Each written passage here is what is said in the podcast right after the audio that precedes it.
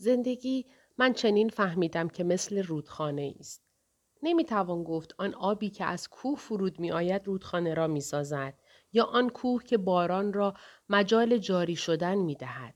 آن سنگ ها که در راهند و مسیر رودخانه را می سازند. گاه راهش را کج می کنند و گاه از اثر آب به حرکت می افتند و آب راهشان را می برد. نمی توان گفت کدام یک از اینها رودخانه را می سازد. شاید در نهایت باغبانی که راه باریکی می کشد و رگی از رودخانه به باقی می گشاید و درختی را رشد می دهد. حتی آن گیاه خودرو که از آب رودخانه می نوشد و بر آن سایه می اندازد. اما همه اینها در ساختن رود نقش دارند. گیرم در لحظاتی نقش یکی از آنها بیشتر می شود و رود وقتی به انتها می رسد و سر در خاکی نرم فرو می برد خود خوب می داند که چه راه درازی آمده و از میان ابر، کوه، سنگ، درخت و باغمان کدام یک در حیات او بیشتر سهم داشتند. انسان نیز وقتی به پایان راه می رسد و نقشی از همه زندگی در سرش می آید، می تواند دریابد که در کدام روزهای زندگی، کدام ماجرا او را بیشتر ساخته و در ساختن او سهم بیشتری داشته است. من شانزده هفته ساله بودم که به این فکر افتادم. در اودسا بودیم. در میان خانواده زندگی می کردم. اما نقشم هنوز روشن نبود. تصویر دختر کوچکی که مادرش او را از جهنمی به در برد و در قافله ایجاد داد که داشت به دورها می‌رفت و نال و نفرین هزاران کس بدرقه راهش بود در گذر روزها آرام آرام محو شد. مادرم در غبار بیخبری گم شد. پدر را از همان روزها با نفرت دفن کرده بودم. تا آن زمان نزحت که مجال کوتاهی برای زیستن و آموختن داشت سهم اصلی را در ساختنم یافته بود. یا من چنین میپنداشتم. آنکه موهای طلاییش در خوابهایم همیشه روی آب چاهی رها بود و در چشمانش ماه ثابت مانده بود. او آرزوهای من را ساخت ولی خود نیز در گذر روزها و شبها گم شد. حالا دیگر بعد از هفت هشت سال من مانده بودم که کتاب میخواندم و از میان آنها دنیا را کشف می‌کردم. آرزوهایی که نصحت برایم شکل داده بود همیشه ثابت نمی ماند. با آمدن آدمهای جدید، رسیدن نامه ها و روزنامه ها و خبر از وقایع وطن چونان کاهی بر سطح آب بالا و پایین می شدم. حتی آن نقشی که چند سال بعد از رسیدنم رنگ شد، نقش ملکه آینده و همسر شاهی که آخرین بار روزی با چشمان گریان در تهران دیدمش ولی عکسش بر تاقچه اتاقم بود و حالا خبری رسید که سلطان شده و تاج گذاری کرده است. این نقش هم در گذر روزها پایدار نماند. کسی حرفی از آن نمی‌زد و من حس می کردم که بعد از رفتن عنایت و سلطنه حضور من در باغ اودسا به عنوان خواهرزاده شاه سابق و یا نواده شابابا مختصر می شود. بینقشی می توانست مصیبتی باشد برای دختر جوانی که گاه در میهمانی ها چشمانی به سویش خیره می شدند و لبخندی با معنا تحویل می گرفت. اما بنا به سنت و عادت باید این اشارات را نمی‌دید و بی جواب می گذاشت. در 18 سالگی احساسم این بود که بی آیندهم. انگار در سبدی گذاشته بودند مرا و رها کرده بودند روی دریایی که موجهای تند نداشت. آرام بود و همین آرامشش آزاردهنده می‌شد. احساس آزارنده بیپناهی سخت بود در سرزمینی که اگر از باغ بیرون می آمدم کسی همزبان و آشنایم نبود. در باغ هم با وجود نگهبانان و آن چشمهای مواظب احساسی از امنیت وجود داشت. اما وای از وقتی که با خواندن قصه ای یا روزنامه ای مرغ خیال آرام پر می کشید و به آینده می رفت. آینده ای که انگار مثل پاییز کنار دریای اودسا در مه قلیس فرو رفته بود. حتی نور چراغ دریایی هم دیده نمی‌شد. فقط صدای مرغان و صدای همهم دریا. اما در این میان فانوسی برایم روشن بود که تا خاموش نشد ندانستم چقدر به ابهام درونیم نور می دهد. کسی که تصورش نمی رفت. کسی که در سختترین تلاتوم های درون دخترکی تنها همیشه با چراغی در دست بالای سرش ایستاده بود. نه شاه بود و نه شاهزاده ای. نه از آن پرنسس های روسی لبخند به لب و با ادب که می‌دیدیم. نه مثل مردان فامیل که وقتی به میهمانی اودسا می آمدند پر از حرف و ماجرا بودند. نه مثل همکلاسی هایم. نه حتی مثل مادام فرانسیس که معلم بود و خواهر مارینا راهبه که کارهای کلاس را می کرد و به دختران درس دینداری و عشق به مسیح می‌داد. نه مثل آخوندهایی که هر سال یک ماه در محرم و یک بار در ماه رمضان به اودسا می آمدند و شبهای عزاداری را برای ما شیعیان اهل خانه پرشور می کردند و حماسه آشورا و سالار شهیدان حسین را برایمان می خواندند و یا در قالب قصه ها و روایات می کوشیدند تا در شبهای پرنور رمضان عشق به امام علی را در دلمان زنده نگاه دارند. همه اینها می توانستند چراغ زندگی من باشند و اگر می بودند عجب نبود. بیش از همه دایی دل شکستم و ملک جهان با آن قدرت و استقامت.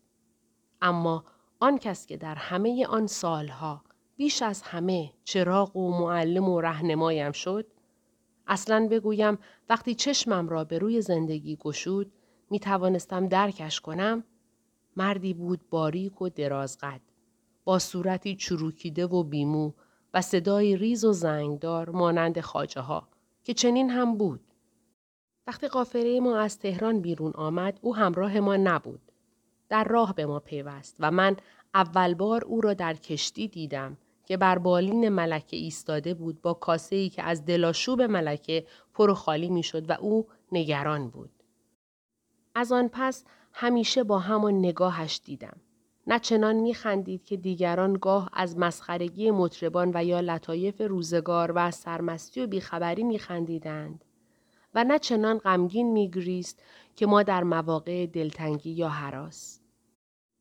سرگذشتش را خود برایم گفت که چگونه در پنج شش سالگی به خواست پدرش به نقصی تن داده که بتواند در اندرون دربار و محرم حرم بماند و انبان قصه و روایت بود و همه می دانستند که هیچ کس به اندازه او از درون دربار و درباریان ایران خبر ندارد به آن شیرینی نمی تواند شبها و شبها با گفتن قصه یک جمع پریشان چون اهل اودسا را سرگرم کند.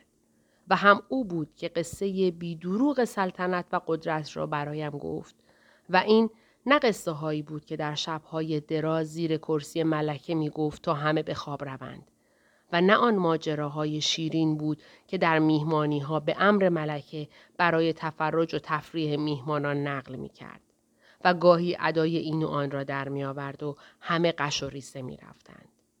گاهی که فرصتی پیدا می کرد می آمد تا لایه زیرین قصه هایش را برایم بشکافد.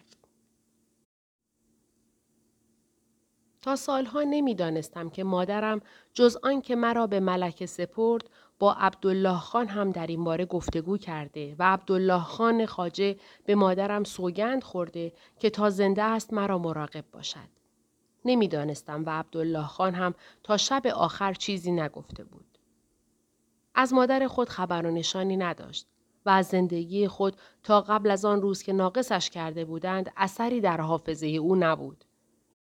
اینقدر می‌دانست که چون از رخت خواب برخواسته و زخمهایش التیام گرفته خاجه تاجماه شده و تاجماه سوگلی محمدشاه در آخر عمر بوده. زنی که از میان ترکمنها به حرم سرای شاه آمده بود.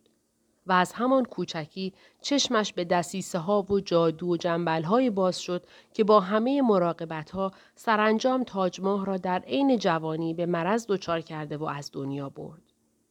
عبدالله خان خاجه به چشم دیده بود که شاه چطور بعد از تاجماه با نفرت از مادر ولی عهد یاد می کرد و باز در لحظه های نادر دیده بود آن زن که تاجماه را به آن سرنوشت اندوه بار دچار کرد.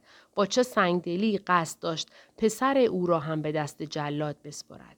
و در شبی که محمد شاه جان می سپرد عبدالله خان خاجه با کمک شاهزاده معتمد و دوله آن کودک را به سفارت برده بودند تا از گزند مسون ماند. از آن پس عبدالله خان در حرم سرا و دور از چشم ها بود. تا زمانی که همراه ملکزاد خانوم و به عنوان سرجهازی او به خانه میرزا تقیخان رفت. همان که بعدها امیر کبیر نام گرفت. همان که عبدالله خان بعد شهست سال وقتی نامش را می برد اشک در چشمانش حلقه می‌زد و دستمالی یزدی همیشه آماده اش را بر چشم می نهاد. چه شبها که دور از چشم اهل باغ اودسا یا زمانی که به سفر رفته بودند عبدالله خان خاجه با سینی چای و بشقابی از میوه می آمد و روی زمین چهار زانو می نشست و برایم از آقای امیر نظام می گفت که از نظرش خداوند مانند او خلق نکرده بود. مردی که آمده بود تا مردم ایران را سعادتمند کند و مملکت را آباد. در هر خصلت میرزا تقیخان حکمتی و تدبیری می‌دید و در پی هر قصه نفرینی نصار مهد اولیا می کرد. مادر شاه همان که تاج ماه را جوان مرگ کرد و بالاخره هم بلای جان داماد خیش یعنی آقای امیر نظام شد. عبدالله خان سیاست نمی‌دانست. به قول خودش از پلیتیک خبر نداشت. اما نمی توانست از یاد ببرد ابهت و قدرت امیر نظام را. چنانکه فراموش نمی کرد ضجه ملکزاده خانوم را وقتی در فین کاشان حاج خان فراش باشی رسید و حکم شاه را آورد که باید امیر نظام خلاص شود. او خود به چشم خود خونی را که از رگهای امیر بر آبرو حمام فین روان شد دیده بود و آن شبها و روزها را با ملکزاد خانم و دو دختر یتیم کوچکش گذرانده بود و شنیده بود که آن زن رو به خدا فقان می کرد و از جور روزگار می نالید. از آن زمان عبدالله خان زندگی را پا به پای دو فرزند امیر گذرانده بود تا بزرگ شده بودند. عبدالله خان با جهاز دختر بزرگ به خانه ولیعهد آینده رفته بود. یعنی شابابای من. و چه حکایت ها داشت از سالها زندگی تبریز و زندگی این دردانه امیر نظام در آنجا. ام خاقان را من هم به خاطر می آورم. او را دیده بودم در کودکی. مادر همین شاهی بود که حالا آواره در اودسا و روزها را با پیاده رفتن در حیات باغ می گذراند. عبدالله خان خاجه در جمع و در شبهایی که ملکه از او می‌خواست قصه ای برای ما یا میهمانان دیگر بگوید که همگی از شاهزاده ها و درباریان بودند از روزهای ناصرالدین شاه از سفری که در التزام رکاب شاه شهید به اروپا رفته بود و ماجراهای آن سفر می گفت. هیچ کس در باغ اودسا به اندازه او دنیا را ندیده بود و سلاطین و بزرگان را درک نکرده بود. در جمع از آنها می گفت اما وقتهایی که می نشست به حکایت برای من و ملاحظه و اجباری در کار نبود از خاطره هایی می گفت که در دلش مانده بود. تا چشم من باز شود و بدانم که چرا می گوید قدرت نجس است و دل آدمی را سیاه می کند. مردان و زنان دل سیاه و یا مظلومی که قربانی دلهای سیاه قدرت شده بودند مانند امیر چهره های همیشگی قصه های عبدالله خان بودند. می گفت و می رفت و من تا ساعتها به او فکر می کردم. نشنیده بودم از سرنوشت خود بنالد. حتی از پدری بنالد که او را به این سرنوشت دچار کرد تا خودش و سه پسر دیگرش آسوده زندگی کنند که کرده بودند. پدر عبدالله خان مرده بود ولی آن سه پسرش همه در حکومت جاه و مقامی داشتند. دم و دستگاهی و خانوادهی و همه اینها از تصدق همین عبدالله خان. و من مانده بودم که چرا از سرنوشت خود نمی نالد. بنده صادق و خاضع خدا بود و جز شکر به درگاه او کاری نمی‌دانست. تا شبهایی نیامد و ننشست بالای سرم به قصه گویی نه من که هیچ کس نمی‌دانست که این همه چیز می‌داند. حکیمی بود پشت آن ظاهر فرمان بردار که تن داده بود به سرنوشت خود. کم کم پشت نگاهش را دیدم. از میان کلامش رازهایش را خواندم. نمی‌دانستم چرا فقط با من این حال را دارد و نه با هیچ کس دیگر. چرا دنبال فرصت می گردد تا برایم قصه بگوید. همه او را به چشم خاجه ملکه می دیدند و در هیچ محاسبه ای به حساب نمی آمد. وقتی یکی از حکومتی روسیه آمد و گفتند دارد ساکنان شهر را شماره می کند، خاج عبدالله خودش از طرف ملکه فرمان یافت که با معمور مملکتی حرف بزند و مدارک و تذکره ها را بدهد و بنویسند. به نظرم در آن سیاهه هم نام خودش نبود. او نگفت و دیگران هم نپرسیدند. او را نمی‌دیدند و این خارج از نظر بودن را خود هم پذیرفته بود و کسی ندید که شکایتی کرده باشد. در باغ اودسا که خودش مثل شهری بود، شاه و ملکه و وزیر و امیر نظام و حاجب و دربان داشت، فقط من می دانستم که در او چه دریایی در تلاطم است. در این شهر چند سالی که گذشت هر کس به کاری مشغول بود. من و خدیجه و پسرهای شاه هم کاری داشتیم. درس میخواندیم. مشق نقاشی و پیانو می کردیم. ولی از همه مشغولتر عبدالله خان خاجه بود که همیشه کاری داشت و کسی او را بیکار ندیده بود و در جمع زنانه و اندرون رفت آمد او از زنهای خدمتکار هم آسانتر بود. همه کاری با او داشتند که با خوشرویی و تنزی که مخصوص به خودش بود انجام می‌داد خودش می گفت دیر و زود دارد ولی سخت و سوز ندارد. در باغ اودسا که خودش مثل شهری بود شاه و ملکه و وزیر و امیر نظام و حاجب و دربان داشت فقط من می دانستم که در او چه دریایی در تلاطم است. در این شهر چند سالی که گذشت هر کس به کاری مشغول بود. من و خدیجه و پسرهای شاه هم کاری داشتیم. درس میخواندیم. مشق نقاشی و پیانو می کردیم. ولی از همه مشغولتر عبدالله خان خاجه بود که همیشه کاری داشت و کسی او را بیکار ندیده بود. و در جمع زنانه و اندرون رفت و آمد او از زنهای خدمتکار هم آسانتر بود. همه کاری با او داشتند که با خوشرویی و تنزی که مخصوص به خودش بود انجام می‌داد و خودش می‌گفت دیر و زود دارد ولی سوخت و سوز ندارد. شبهایی را به یاد دارم که دلم گرفته بود. بسیار شبها.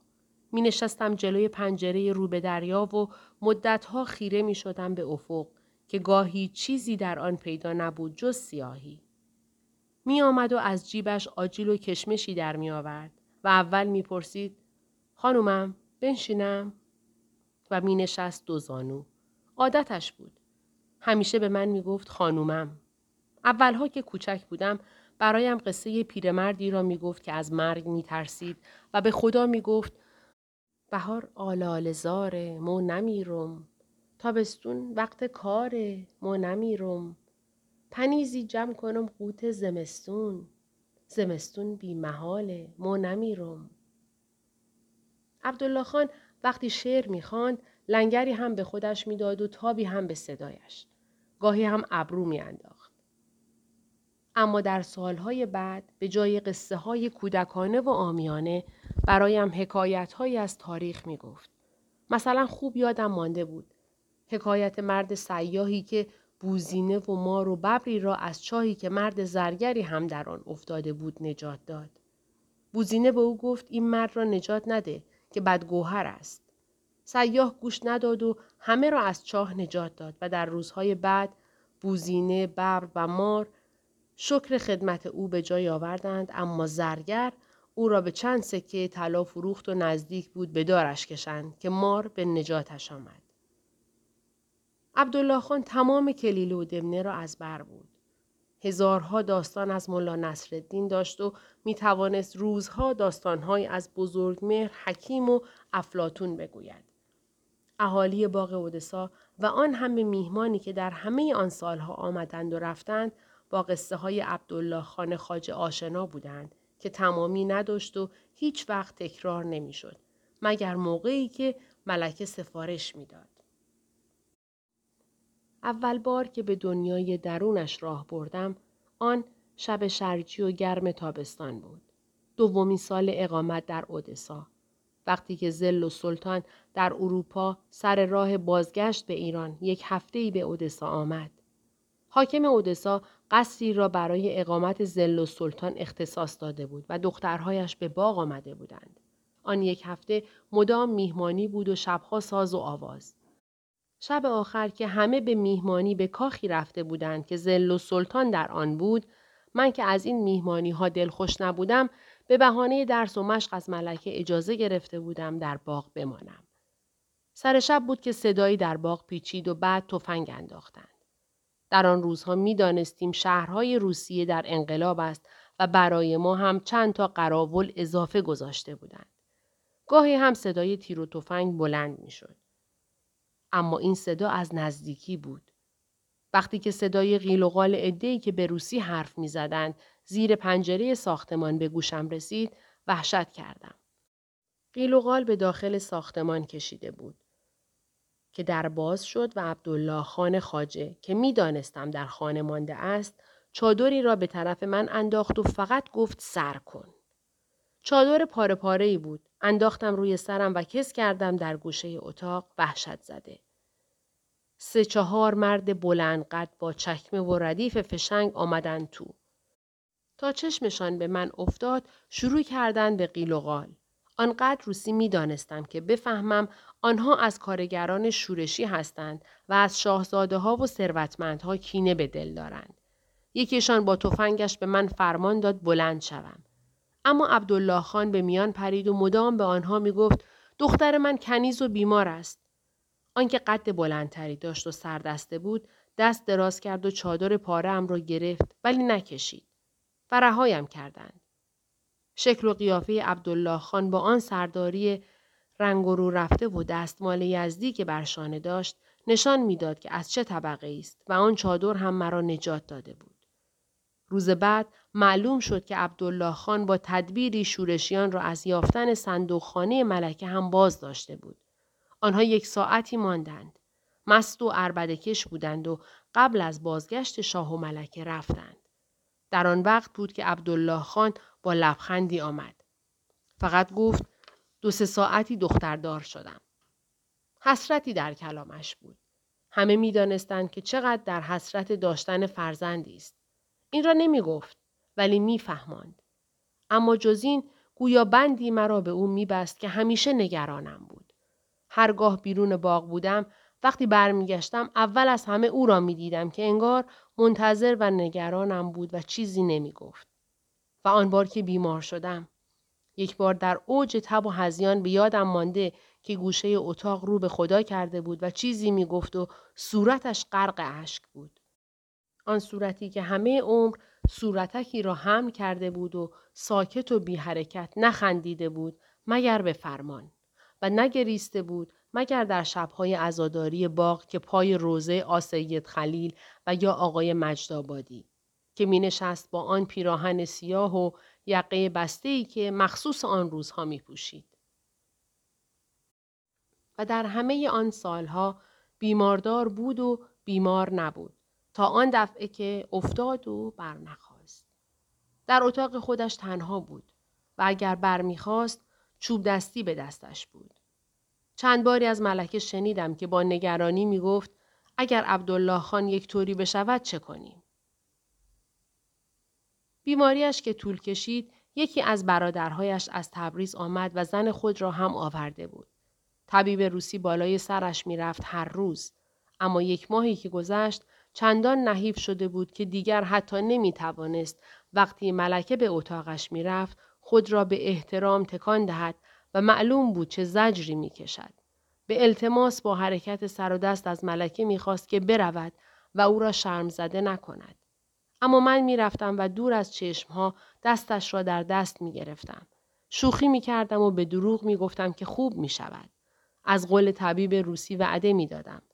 اما همیشه لبخند متفکری داشت و می گفت خانومم دعا کن راحت بشوم.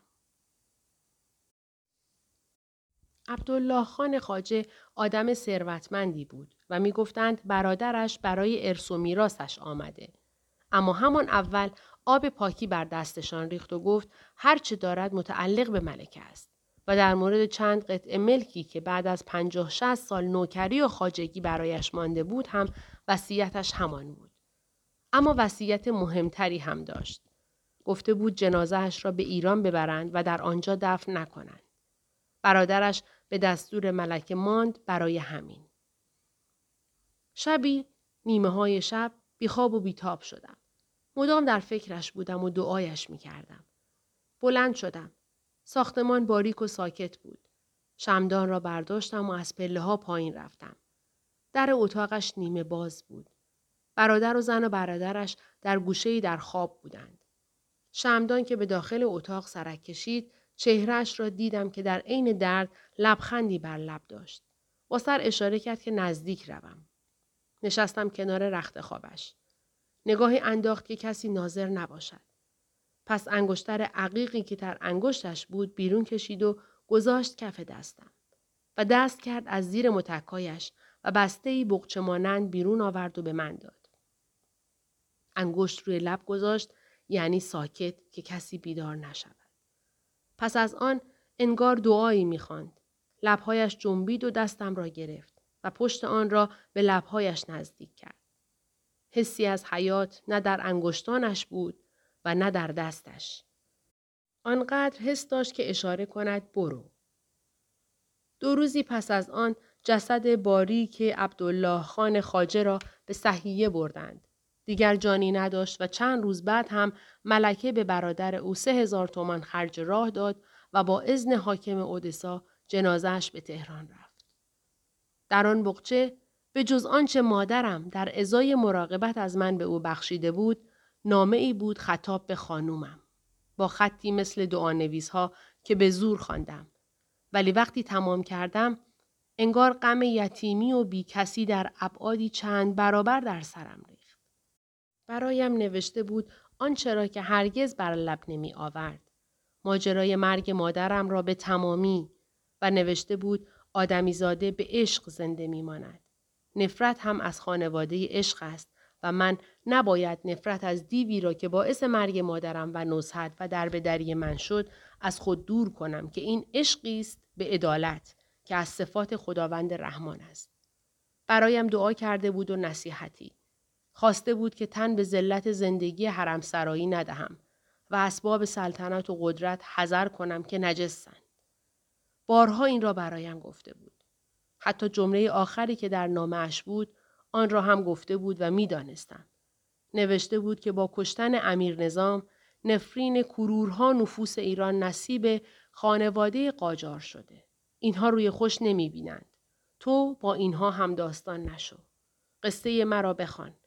قصه زندگیم را و وقتی خوب خواندی دفتر را دور بیانداز. و من روزها و شبها دور از چشم اهل باغ اودسا دفتر او را خواندم. همه زندگیش را نوشته بود. از سالهای دور یعنی از مرگ امیر و روزهایی که همراه ملکزاده خانم و بچه های یتیمش از این خانه به آن خانه شد. پیدا بود راضی از این است که همه عمر را آنچنان که نظر کرده بود در خدمت اولاد امیر بوده است. بودن در این قافله و این آوارگی دور از وطن هم از آن رو برایش وظیفه شده بود که محمد علی شاه را نوه امیر می‌دید و نه شاه و برایش فرقی نداشت که او در کاخ صاحب قرانیه و باغ شاه باشد و در لباس قذب یا زار و نزار شبگرد خیابانهای شنی باغ اودسا. از خاطرم نرفته است. در همه این روزگار دراز چهره عبدالله خان خاجه که اصرار داشت به حسابش نیاورند و مثل سایه ای بود و راست گفت ملکه که با رفتن او انگار خوشی از اودسا رفت و من این را در روزی دریافتم که باز صدای تفنگ بود و غیل و غال در باغ. این بار در روز روشن سی چهل نفری ریخته بودند و گاهی تیر میانداختند که می‌خورد به ساختمان و به پنجره ها و میشکست. جایش خالی بود که بیاید چادری بر سرم بیاندازد و نجاتم دهد. چند روزی بود که اوضاع شهر آشفته بود.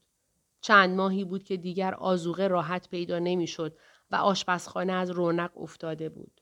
از آمد و رفت ها می فهمیدم که روزهای سختی در پیش است و همه چشم ها به شاه دوخته شده بود که اول قرار بود برود به اروپا ولی نتوانست و از قطار بیرون کشیده شد. وحشت زده تر از ما روزها بودند. ژنرال و زنش که مثلا آجودان و محافظ خانواده سلطنت ایران بودند خودشان از بیم جان از باغ بیرون نمی رفتند. دو هفته ای بود که پست تهران هم نرسیده بود و این بیخبری داشت بزرگترها را می کشت. نظم درونی آن خانه بزرگ به هم ریخته بود. نظمی که نه سال ملکه با آن دقت از آن مراقبت می کرد، حالا با ماجرایی که کسی تصورش را نمی‌کرد آب می‌شد. امپراتوری روس داشت از هم می پاشید. شبی در عین استیصال در حضور ما شاه و ملکه با تندی با هم سخن گفتند. ملکه می گفت این ژنرال هیچ کاری نمی تواند بکند. خب با سن پترزبورگ صحبت کند. قاصد بفرستد. و شاه متغیر شده بود و می گفت انگار شما در عالم دیگرید. امپراتور را به اسیری گرفتند و معلوم نیست در به نیست نکرده باشند. مملکتشان بلشویکی شده. ملکه فقط گفت یا امام هشتم خودت چاره ساز شو. خوش به حال سلطان محمود خان، خدیجه و اعتزاد خاقان و بقیه بچه ها از بزرگ و کوچک که نه چیزی از بلشویکی می دانستند و نه تصوری از به اسیری رفتن امپراتور و ملکه روسیه و حتی نمی‌دانستند که سلطنت قاجار به تضمین و امضای همین پدران امپراتور باقی مانده بود و حالا رها می‌شد در طوفان. آنها حتی تصوری از جنگ هم نداشتند. جنگی که سه سال بود، اول اروپا و بعد کره ارز را در خود گرفته بود.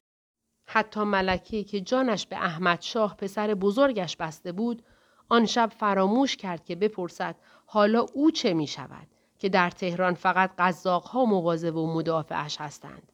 قزاقهایی که در وطن خودشان بیسر شدهاند. و من با این فکرهای پریشان و سوالهای درهم در اتاق تنها مانده بودم آن شب که ناگهان دریا روشن شد و صدای مهیبی در شهر افتاد. یکی از باغ فریاد زد کشتی ها توپ می اندازند. ما بالای تپهی بودیم مشرف به دریا. توپی که انداخته بودند به شهر جایی را آتش زده بود و صدای زنگ کالسکه های آتش نشانی بلند بود که تاخت می بردند. در آن دورها پیدا بود که جایی در آتش می سوزد. ما در اتاق عبدالله خان خاجه جمع شده بودیم که بعد از رفتنش خالی مانده بود و هنوز کسی را در آنجا نداده بودند. طبقه بالا را خالی کرده بودیم. نادی سفارش کرد و ملکه پذیرفت همه قرآن سر گرفته بودند و صدای تیر از نزدیک می آمد. تصوری از انقلاب نداشتیم و نه تصوری از آنکه باید روزها و شبهایی در این حال بمانیم که در تمام ساعاتش وحشت بر باغ تنین انداز بود. همه چیز را بسته و بار کرده بودیم در شاهنشین. شبها همگی در زیر زمین می خوابیدیم. فاصله ها کم شده بود و فقط صدای ملکه می آمد که قوت قلب می داد. همو بود که نیمه شبی ما بچه ها را صدا کرد. شش تا بودیم و در پناه شم برایمان گفت که باید قوی باشیم و خودمان را نبازیم. بعد هم جعبه های طلا و جواهرات را آورد تا دور از چشم دیگران به خودمان ببندیم. آنها را پیچید در پارچه های نازک به هر کدام چندتای سنجاق قفلی زدیم و با کمک ملکه دور تنمان پیچیدیم. معلوم نبود که بتوانیم از آن همه قالی و اسباب که در این سالها در اودسا جمع کرده بودیم چیزی را با خودمان ببریم. گرچه هر کداممان بقچه و صندوق و چمدانی درست کرده بودیم و به دستور ملکه روی یک برگه کاغذ برای خودمان نوشته بودیم که در هر کدام از بسته ها چه داریم. پربارتر از همه خود ملکه بود که آن سی چهل صندوق اروپایی را قفل زده و طلعت آنها را حاضر قایب می کرد. اتاقکی برای تلفنخانه در کنار نگهبانی درست کرده بودند و از یک سال قبل تلفن در آن گذاشته بودند و یکی دو بار ملکه توانسته بود از آن با قصر سلطنتی تهران با پسرش صحبت کند و چند باری هم با محمد حسن میرزا پسر دیگرش که در تبریز بود. حالا از صبح تا آخر شب از آن اتاقک صدای فریاد بلند بود. به فارسی، روسی و ترکی. خط پشت سر هم قطع می شد. از دو روز قبل به جای های قبلی عدهای موبلند و ژولیده آمده بود که تفنگ را دمی از خود جدا نمی کردند. شاه هم تپانچه‌ای به کمر بسته بود. تازه ما می دانستیم ملکه هم تپانچه دست صدفی کوچکی دارد که آن را در زیر دامن خود جا داده بود. و امان از آن صبحی که آمدند و شاه را بردند. شاهی که از او چیزی نمانده بود. دیگر حتی فریادهای ملکه هم نمی توانست جلوی شیون و زاری ها را بگیرد. اهل خانه بیشتر برای جان خود نگران بودند. ملکه خودش روی یک رخت خواب پیچ رها شده بود و از بقیه می‌خواست که دعا کنند. تا ظهر که کالاسکی آمد و شاه رنگ پریده و نزار با سه چهار تا از همان بلشویک های جولیدمو برگشت. به دستور ملکه لغمه از غذای ظهر به او دادند با لیوان آبی که اول آن را سر کشید و بعد در پاسخ چشمهای منتظر نگران گفت راه بیفتید برویم و نگذاشت بپرسیم کجا و خودش اضافه کرد از این جهنم برویم. محمد علی شاه در طبقه بالا برای ما توضیح داد که در همه روسیه هیچ کس را به کسی نیست. فقط باید خودمان را از روسیه بیرون بیاندازیم. با کشتی می رویم به یوروپ. اعتزاد خاقان گفت همانجا میمانیم.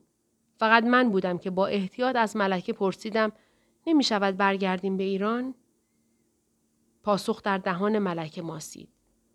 منتظر بودم بگوید در ایران شاه را اعدام می کنند ولی داییم خیلی آهسته گفت به آن هم رضایت دادم ولی هیچ راهی امن نیست. حتی تا بادکوبه هم نمی شود رفت. الان هم اگر با این کشتی فرانسوی نرویم گیر افتاده ایم. این را طوری گفت یعنی دیگر سوال نکنید. ملکه بار دیگر ما را آهسته کنار کشید تا بگوید مواظب آنچه به تنمان بسته شده باشیم و خودش پیدا بود که از همیشه چاقتر شده است. کالسکه اولی که راه افتاد مردها در آن بودند. ما در کالسکه دومی رفتیم که زن ژنرال و طبیب روسی هم با ما بودند و هیکلهای درشتشان جا را برای ما تنگ کرده بود. من خدیجه را بغل کرده بودم وقتی که آخرین نگاه را به ساختمان کردم. پنجره اتاقم نیمه باز بود. انگار مانند همه این سالها در میان آن نشسته بودم و داشتم دریا را نگاه می کردم. از میان همه آنچه در اودسا ماند تابلوهای نقاشیم بیشتر دلم را می سوزند. اما چه خوب که دفتر عبدالله خان و کتابچه خود را آورده بودم و نامه های مادرم لای آن بود. انگشتر او و انگشتر عقیق عبدالله خان را انداخته بودم با زنجیری به گردنم و زیر لباسم پنهان بود. کتابهایم هم ماند. این دومین خانه ای بود که در گوشه گوشه اش خاطره داشتم و در آن بزرگ شدم و روزی با شتاب در میان ابهام و نگرانی همه چیز را گذاشتم و از آن گریختم. گریختن از خانه ها دشوارتر از گریختن از آدم هاست.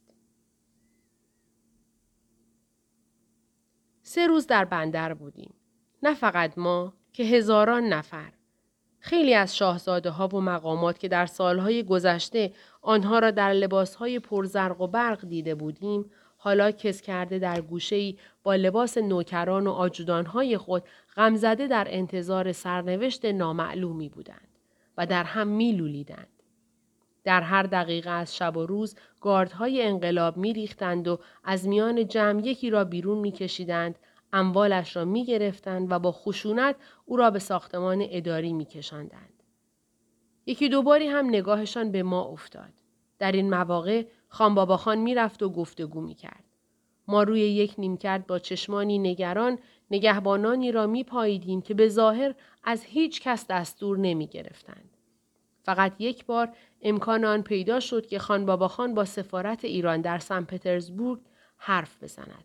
آن هم از قرار به کار کسی نیامد و معلوم شد هیچ کس در ساختمان سفارت نیست. فقط اینکه ما روسی نبودیم و تذکره هایی که داشتیم نشان می‌داد ایرانی هستیم مانع از آن می‌شد که ما را نبرند. ولی پیدا بود که این مسئولیت همیشگی نیست. ژنرال و طبیب روسی و زنهاشان هم با گذرنامه ایرانی خودشان را جزء ما جا زده بودند. آنها نگرانتر بودند. یک کشتی فرانسوی در کنار بندر بود اما اجازه داده نمی‌شد که حرکت کند. تازه اگر هم حرکت می کرد معلوم نبود چه کسانی باید بر آن سوار شوند. ما بلیت داشتیم ولی اوضاع آشفته تر از آن بود که بلیت یا تذکره به کار آید. اگر هم کسی اعتراض می کرد پاسخش خشونت بود و صدای گلوله. به دنبالش فریاد و شیون. و ما بچه ها با آنکه جواهرات قیمتی که به تنمان بسته بود جرأت حرکت نداشتیم. غذایی هم برای خوردن نبود. روز اول را با خوردنی هایی که همراه داشتیم سر کردیم. نان بیات و گوشت کوبیده و چند تا شامی لپه که با مالندیشی یکی از خدمتکارها در آخرین دقایق در خانه پخته شد. امیدمان به آن بود که همان شب سوار کشتی شویم. تا آن زمان گمان داشتیم بدترین سفرها همان بود که نه سال پیش آمده بودیم.